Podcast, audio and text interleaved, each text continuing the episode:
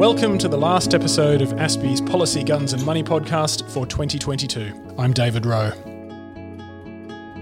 This week, we are going nuclear.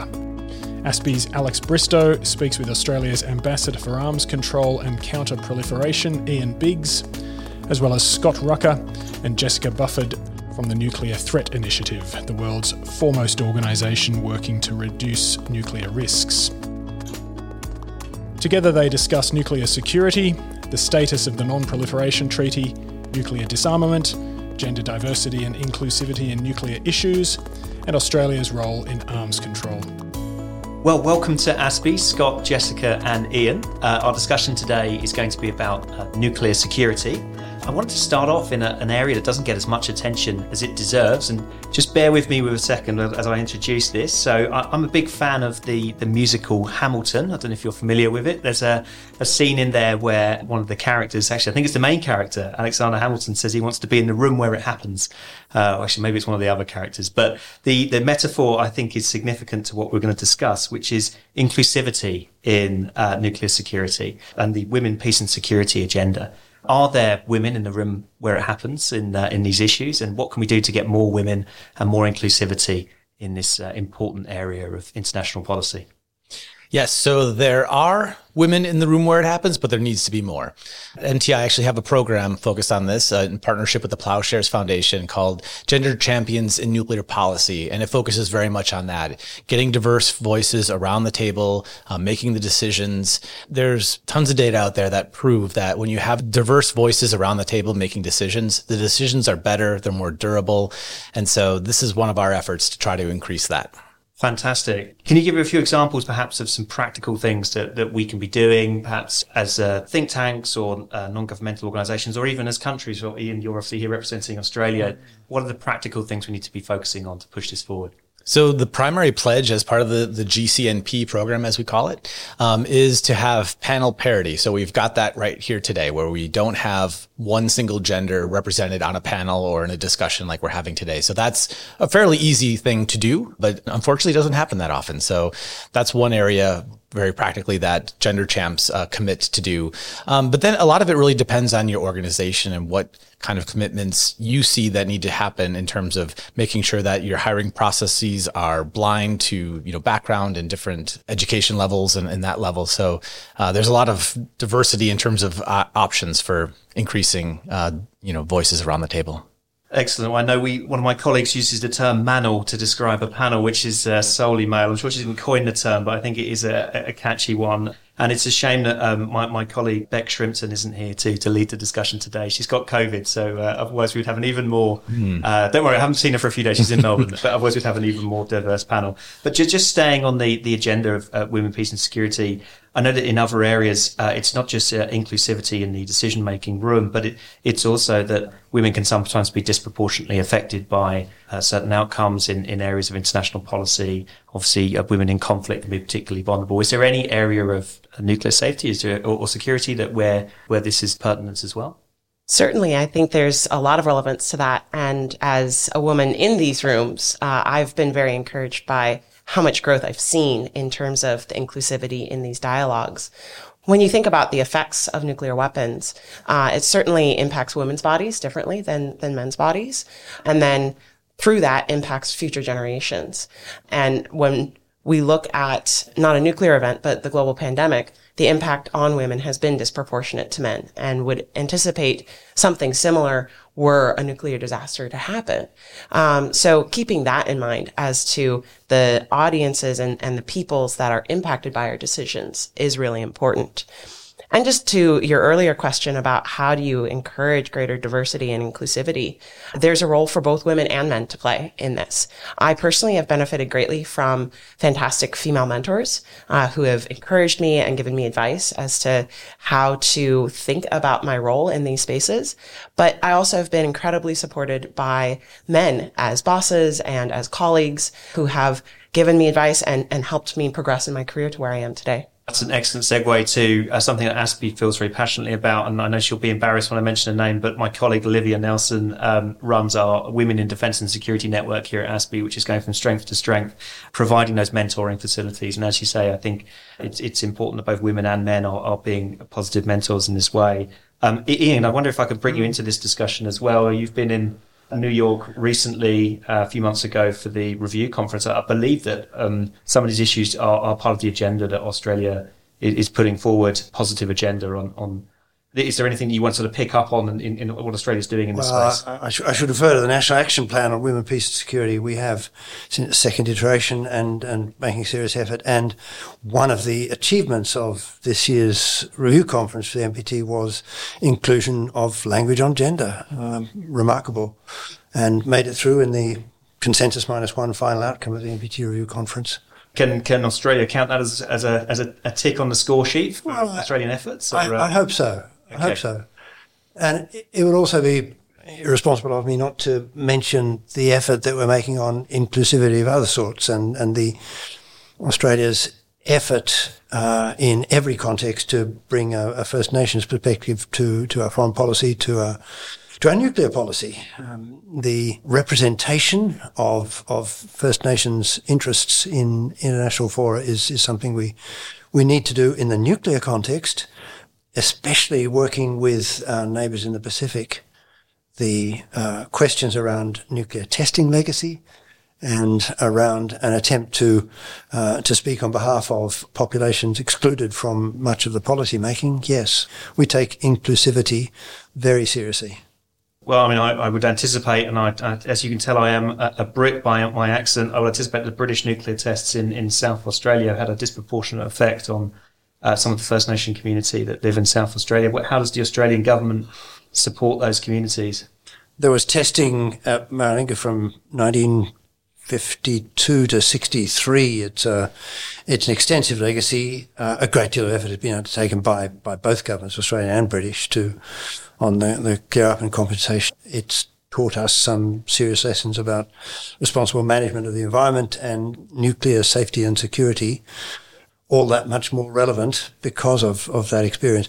In the Pacific, in Marshall Islands and French Polynesia and elsewhere, it has become one of the primary concerns. We have attempted to address that through our participation in the South Pacific Nuclear Free Zone with some really strong commitments with international compliance to keep nuclear pollution and nuclear testing out of our region. Yes. Can I just stay on that just for a second? I mean, obviously the testing in the South Pacific has thankfully ended now, but there is still a legacy, as you've said. But amongst some of the other countries that have conducted nuclear testing in the past, obviously China in Xinjiang province. I think the Soviet Union did most of its testing in Kazakhstan. Is that accurate? Is there any sort of equivalent international action being taken to help some of those communities where there's lasting health and ecological effects?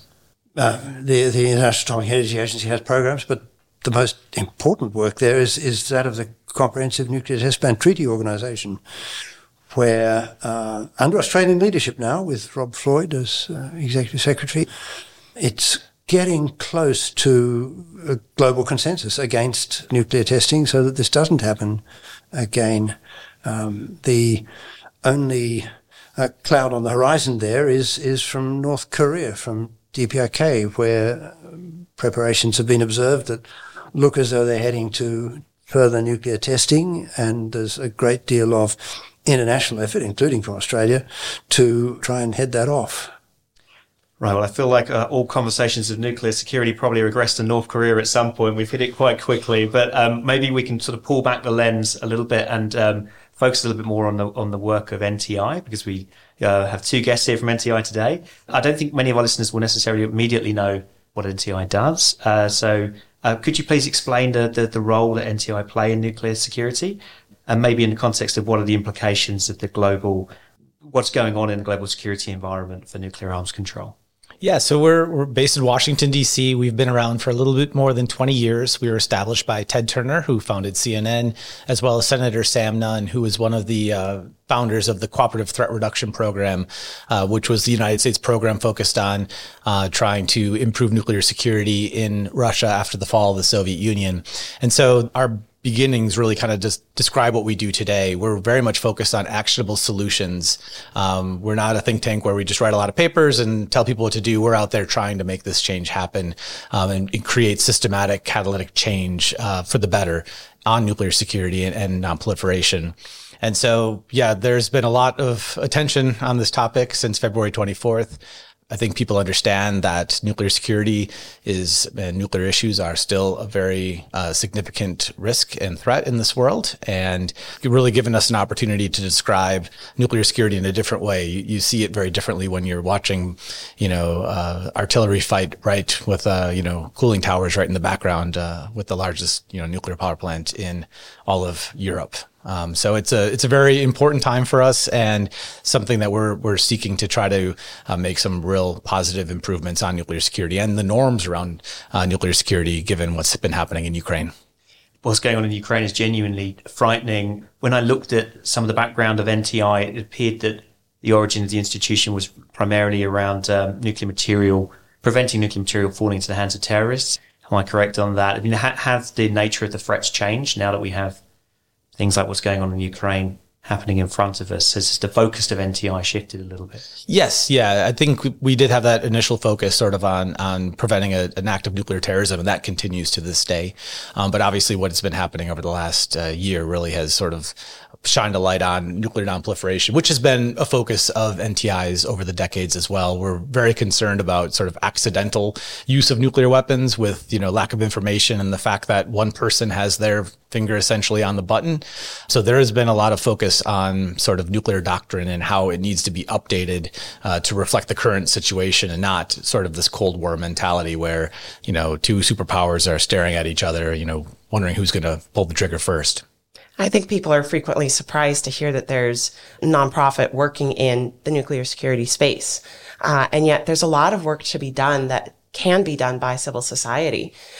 So one of the things that I like to characterize NTI's work as is putting smart people in small rooms to talk about big issues. And we can think creatively and analytically with a certain amount of intellectual freedom that is difficult for governments to engage in as they follow policies that are rightly set by government.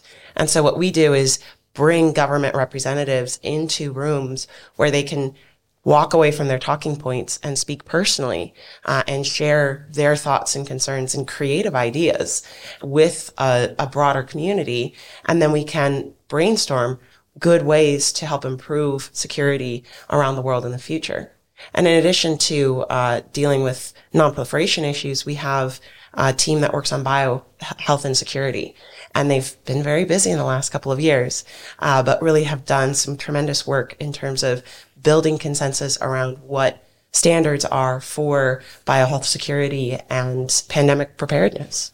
Wow. Well, I mean, the way you described it there, I think putting smart people in small rooms, that's an excellent way of describing the value that think tanks and NGOs can play in this space. I think ASPI likes to think we sometimes do similar things. Ian, just to remind you, this is going to be broadcast, so this isn't one of those small rooms where you can take off your Australia hat and just say what you think, but hopefully a level of candor, but still sticking to the talking points on this occasion to a certain degree. But that's a really excellent summary. One of the products that's grabbed my attention is your nuclear security index. And I wondered if you might sort of just briefly explain to our listeners what the index is and how it's being used to strengthen nuclear security in this region and around the world. Yeah, so the Nuclear Security Index is a product that NTI launched in 2012 in conjunction with the Nuclear Security Summit process that was happening at the same time. And it really is meant to assess the conditions in a country that would support strong nuclear security practices. So this is based completely off open source information. We've got researchers working in countries around the globe, look at regulations, look at a wide range of information in that country to assess the conditions for strong nuclear security practices. And so we've got 5 editions that have been out thus far. The next one is going to be coming out in mid-2023. And, you know, Australia has done quite well. Number 1, top of the list, based on all the great practices that are here. It takes into account the amount of nuclear material. It takes into account the threat environment in a country. It takes into account, you know, the practices that countries have made, but also the commitments that they're making in international forum, like the International Atomic Energy Agency. And so all of those numbers are put together and we come up with this score, and you'll have to tune in again mid-2023 to see where Australia lands. You heard it here first. All these people who are worried about Australia and proliferation risk and such, they're top of the table for nuclear security. Well, and one of the really cool aspects of the Nuclear Security Index is because it's produced in open source, anyone can use it and anyone can talk about it. So it's a resource available for academia and researchers, but equally it's a resource available for governments to have conversations with their neighbors, with their counterparts, and talk about how to improve nuclear security in a region. And they're able to point to it without compromising classified information or other secrecy concerns because it's all open source. So it's a really versatile tool that can fuel a lot of positive conversations. That's a really important point, because the index will include recommendations for countries on steps that they can make to improve their score and therefore their nuclear security. Excellent. Well, I'm sure you never leave home without a copy of it tucked under your arm, Ian, particularly because Australia's top of the table. But given that there are these concerned in the international arena around the, I am going to, excuse the pun, I'm going to drop the A-bomb and mention AUKUS. Given that there are these concerns, how does that relate to Australia's position at the top of the table? Does that sort of get captured at all in what you're looking at? So it won't be caught up in this next edition. So it's really meant to focus on the nuclear materials that are in the country. So as there's not been any transfer of nuclear materials to Australia yet as part of AUKUS, that won't factor into the next edition, but certainly will be something that comes into effect at some point in the future. But I really should intervene to reassure everyone that the regulatory arrangements around the AUKUS project will keep our place. I was goading you with that one, Ian. I'm sorry. I should hasten to add that if people are looking for a ready summary of what some of those safeguards are, the regime that Australia is putting down, there is the official documentation. There's also the ASPI AUKUS update from the 1 year mark after the announcement. So that came out also in September this year, and I think hopefully we make an accurate summary of the safeguard regime that Australia is proposing alongside the other AUKUS partners. I think there's a useful working paper that the 3 countries submitted in the ahead of the RevCon that goes into more detail. Correct. Among the assurances that we've been able to provide, that there will be no enrichment or reprocessing or fuel fabrication for the reactors for the Australian nuclear powered submarine program. There will certainly be no nuclear weapons development. We have engaged very closely with the International Atomic Energy Agency to verify that, to put in place the arrangements to make sure that our non-proliferation credentials remain as important as they have been since 1970 and the creation of the NPT regime. Well, I think we should definitely return to that later. Some of Australia's work supporting the NPT regime and the history that Australia has in that space. I just wanted to stay on the Nuclear Security Index for a little bit longer. Apologies for that little sidetrack onto AUKUS. I couldn't help myself. But the index is overall, I was reading your executive summary, it looks like there has been some decent progress since the index got going. Was it 2012, the first index? Correct, yep. And the number of states that have small quantities or large quantities, but any quantity of weapons-grade materials has gone down during that period of time. So that's a reassuring message. But the executive summary had some cautionary notes that some of that progress is stalling. Is there anything that's worth sort of bringing out for the attention of our listeners? What should we be concerned about? What's going wrong? Yeah, I mean, it's more of a matter of focus, I think, at this point, in terms, instead of something that's going wrong. There was a lot of attention on nuclear security through the Nuclear Security Summit process that was, from 2010 to 2016. There were 4 summits in all.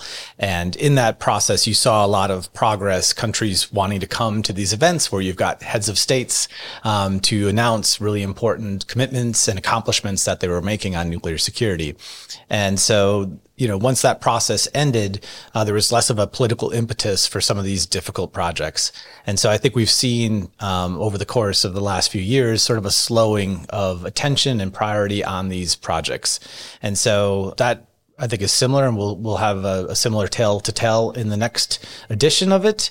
But certainly also what's been happening in Ukraine with Russia's invasion and targeting of multiple nuclear facilities in that country is another destabilizing trend that we're looking at on nuclear security, and erosion of international norms that we didn't think would be eroded anytime in our lifetime, but we're facing that today. So that's going to be another factor as we look at the next edition. Yes, Russia's behavior is genuinely concerning, isn't it? Is there any hope of Russia sort of coming to the table and doing anything practical anytime soon? All the reports that I have seen indicate no willingness to have that kind of concrete, productive conversation at this point. We might return to that, Ian, if we get to have time to discuss the review conference and Russia's conduct there as well. But while we're staying on the index, maybe just beyond the scope of the index itself, but I guess the impression I get from the international environment, our strategic environment, is there's a lot of competition between the nuclear armed states going on, and very little prospect of progress on disarmament that I can see. I was leafing through a recent publication from the Department of Defense, the US Department of Defense, I should say, a report to Congress on the military and security developments of the PRC, which would seem to indicate that the Chinese are building a nuclear warhead every few days. And I think they're going to have an extra 1,000 or so potentially deployed by about 2035. I think we're getting up to levels that would be equivalent to where Russia and the US probably are today. Is there any hope for nuclear disarmament? It's certainly a challenging time for nuclear disarmament. And as you see the vertical proliferation that China is engaging in, it makes the prospects for future disarmament action dimmer and more challenging, because that's more warheads that have to be dismantled in the future. And it's also concerning that China hasn't indicated what its target is for stockpile growth. It hasn't indicated a cap that it's working towards. And it historically has not been interested in arms controls discussions. There's that lack of historic engagement on strategic stability that we see in the US and Russia. So that's the concerning side. And yet there is tremendous support for progress towards a world without nuclear weapons. And certainly we see a lot of pressure building on nuclear weapons states. So though the outlook right now may seem bleak for nuclear disarmament, there are bright spots of hope and opportunity. So Scott and I are in Australia in part to participate in the International Partnership for Disarmament Verification. That was a project that consists of 25 different countries working together to tackle the questions of how could we verify nuclear disarmament in a way that's transparent and provides assurances while also protecting confidential information. And what this partnership has demonstrated is that these are tough questions, but they are solvable, and they can be tackled by nuclear weapon states as well as non-nuclear weapon states. So what we're doing is building the technical capabilities and the competency of people to engage in these kinds of activities in anticipation and in hope of a future date when arms control and negotiations resume, and as we can make concrete steps towards disarmament.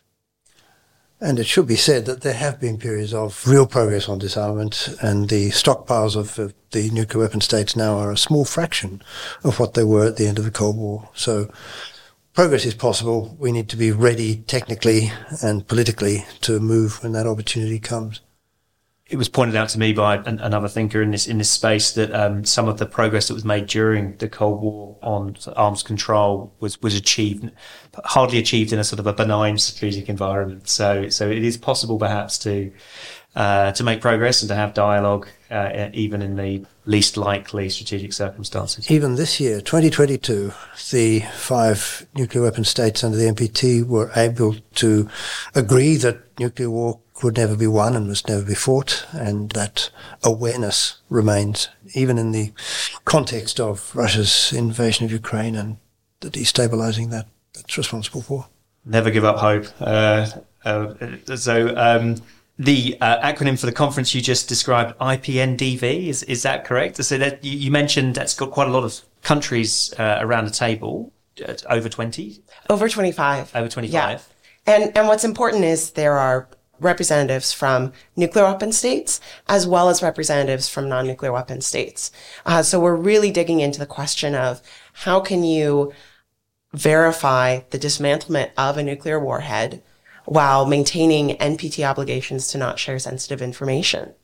And it's been a really useful process to go through to help partners understand these concerns from non-nuclear weapon states and nuclear weapon states and exchange information about how would you go about this kind of exercise. We've done visits to decommissioned nuclear weapons sites. We've done visits to laboratories where we've used radiation detection capabilities to understand, okay, how would these technologies actually play out in a theoretical verification regime?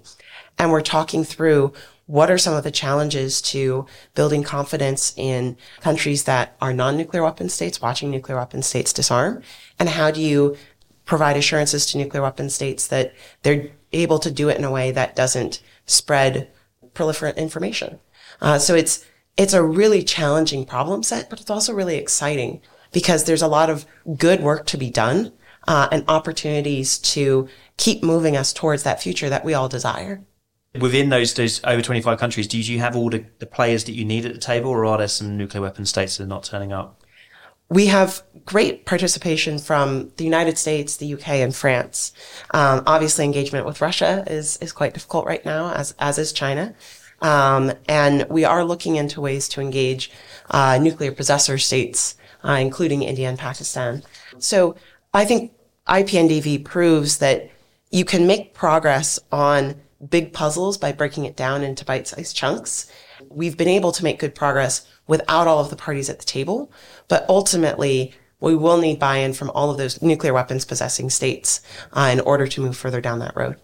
Absolutely. I think we sometimes lose sight. Well, my sense is that we sometimes lose sight in the debate of the importance of some of these nuclear possessor states. You know, the ongoing difficulties in the relationship between Pakistan and India have historically seemingly come close to a point where nuclear weapons could be used, and we mustn't lose sight of that. So excellent that you're making steps to engage them as well.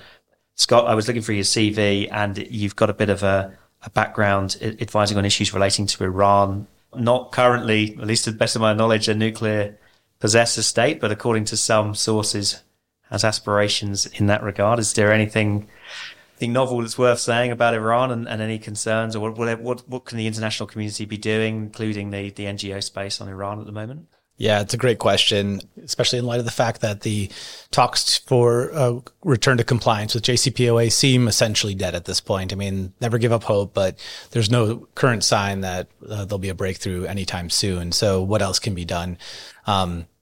Yeah, there's some questions around that. And one of the big concerns is the amount of highly enriched uranium that's being produced in Iran today. Right now they're enriching up to 60%. The distance between 60% enriched uranium to 90%, which is considered weapons grade, there's not very much work that needs to be done to get to that point. So we're looking at a much more dangerous situation than we did before the JCPOA in terms of the amount of nuclear material that Iran has, as well as the knowledge that they've gained since the U.S. left that agreement in 2018. So the list of options of things to do it's relatively limited. But one thing that we're looking at is how can we think about regional approaches to try to address some of these concerns, right? developing in the Middle East a regional enrichment capability could go a long way in terms of giving confidence to the other countries in the region that they're not trying to pursue nuclear weapons or nuclear weapons program under the guise of civil nuclear power. So there's tough questions at play, and the Middle East is a really important region for this. And so finding the best examples of how to do nuclear power in a way that's, you know, consistent with safeguards and non-proliferation standards is really important at this time. And if you don't mind, I'm also picking out another part of your CV. You've done some work on removing HEU from certain facilities in Japan. Sometimes discussion here of this concept of nuclear latency, often in relation to South Korea or Japan, that it would be possible for them if they ever took the decision to have facilities on hand to develop nuclear weapons. I was actually interested that it looks like there's been efforts to remove HEU from Japan in the past. Is this in any way an informative debate, this one around nuclear latency, or are we misunderstanding the situation? So that's more of a focus on nuclear security and, you know, a terrorist or a non-state actor acquiring nuclear material that they could make a nuclear weapon with. So that's the primary focus of the work that has been done. And it's essentially, you know, you've got this really attractive material located in research facilities, and security isn't always perfect, right? And so the best way to reduce that risk is to eliminate that material altogether. And so as a part of the Nuclear Security Summit process, as we were talking about earlier, Japan did make that commitment to remove some very highly attractive nuclear material that's actually being disposed of now in the United States. So being taken from the high enriched uranium form that could be used in a nuclear weapon to a low enriched uranium form that can't be used in a nuclear weapon. And so that's really been sort of the focus of the HEU minimization work that's happened in that country. But it should also be said that Japan has been a leader in disarmament and non-proliferation efforts for a very long time, including the current project of an eminent persons group founded by Prime Minister Kishida just this year. So meeting, I think, this month for the first time. Well, I think, Ian, let's bring you a little bit more to the forefront of the discussion. So drawing back the lens a little bit to what looks like a dreadful strategic environment for progress on non-proliferation. You've been, as I said before, you've been to New York recently to the review conference of the NPT. I think widely dismissed by many people as a struggling format, a struggling treaty, a failure. Is this accurate? Do you see any future for the treaty? Do you think that conference was a failure, or are we missing the wood for the trees here? I spent most of the whole of the month of August this year at the NPT Review Conference in New York, but I've also been to 34 other capitals this year pushing the non-proliferation message and Australia's commitment to it. And I would have to say that there is more consensus around non-proliferation and the dangers of proliferation than there has been for a long time. And Russia's invasion of Ukraine has something to do with that. People have been reminded just how incredibly dangerous the current situation will be. And so at the NPT Review Conference, not a single country suggested that they were prepared to abandon the NPT or that there was any backing away from the commitments to non-proliferation and disarmament in the NPT. We ended up with fairly hard-fought document that achieved consensus minus one. Russia was not able to join the outcome document because of language around Ukraine and especially around Zaporizhia. But consensus minus one is not a bad place to be in something as complicated as nuclear policy. That consensus covered every aspect of peaceful uses of nuclear energy and nuclear safety and security, and the safeguards arrangements that will get us to a point of stability and eventual disarmament. So no, I wouldn't be despondent about the future of the NPT regime. So hold the press. So Russia, obviously a spoiler there, preventing consensus, but China must have been cooperating to a certain degree. Jessica, I was looking for your. You can tell I like looking at bios while I'm doing interviews. You've worked with China on nuclear security issues. So it is possible to make progress with China, and there's a lot of secrecy around their own nuclear weapons program. Certainly on nuclear security, the Chinese seem very eager to engage in dialogue. Now, one important thing to note, when we commonly talk about nuclear security as experts, we're talking about security of civilian materials. And that's true across the nuclear weapons states. So the Chinese are eager to talk about security of nuclear materials in civilian use. We actually, NTI has a Track 2 dialogue with our counterparts at the China Arms Control and Disarmament Association, where we've been able to have really substantive, robust conversations about perceptions of the state of nuclear security, various projects that we're doing independently, work that they're doing at their Center of Excellence. And they've been very good conversations, especially given that they've only taken place online. So there is areas of cooperation amongst these various hotspots where we can continue to have good conversation and find areas, perhaps not of collaboration, but at least mutual effort to move towards the same goal. And that's really important in these times to maintain those conversations. And so Jessica mentioned the great conversation we're having with China, but we're also maintaining dialogue with our Track 2 partners in Russia. We had a conversation in May where we were talking about coordinating policies on JCPOA, on North Korea, on the upcoming NPT review conference, as well as the P5 statement earlier this year that a nuclear war could never be won, so it should never be fought. So we at NTI think it's important to maintain these discussions in the different times so that we have that once we get through the crisis and back to hopefully working together. You can never have too much dialogue. And a good correction to my sloppy association of military and civilian uses there. I'm fast learning the importance of the lexicon in this space, the differences between counter and non-proliferation and all these nuances. And I think there's probably a whole host of people with me who are restoring some of this muscle memory that would have been quite common, I guess, during the Cold War. But many of our institutions, our think tanks, our governments probably just don't. This isn't second nature in the way that it used to be. So we're all learning again, which is good. We've probably only got time for one last question. I'm going to throw a completely unfair one into the air. And there is, I guess, an alternative approach to disarmament that's being put forward by a group of states, including New Zealand, local to us, the Treaty for the Prohibition of Nuclear Weapons, the TPNW. I know you're probably going to have to take the fifth on this, Ian, because your government is, I think, presently abstaining from certain processes and reviewing its own position on this treaty. But is there anything that's worth sort of bringing out in this debate now about where this TPNW sits alongside other long-standing efforts at disarmament? I mean, I think the TPNW is really an expression of the frustration from non-possessor states in the progress on disarmament, right? There's been, there's a deal in place. It's outlined in the NPT, and there's a strong feeling that the nuclear weapon states are not living up to their part of the bargain. And so I think that's where the TPNW has come from. That's an expression of that frustration. And I think it's incumbent upon nuclear weapon states to take tangible steps toward disarmament to address those concerns.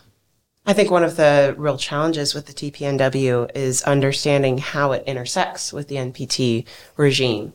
And I think there's still a lot of work to be done to coordinate or harmonize those two regimes intersecting with each other. And I think it's putting forward a useful vision of a world without nuclear weapons. And I think there's really good work being done on the humanitarian impact of nuclear weapons. But I think there's obviously concerns about the fact that none of the nuclear weapon states or nuclear possessor states are part of that regime. You know, how do you move forward on that basis?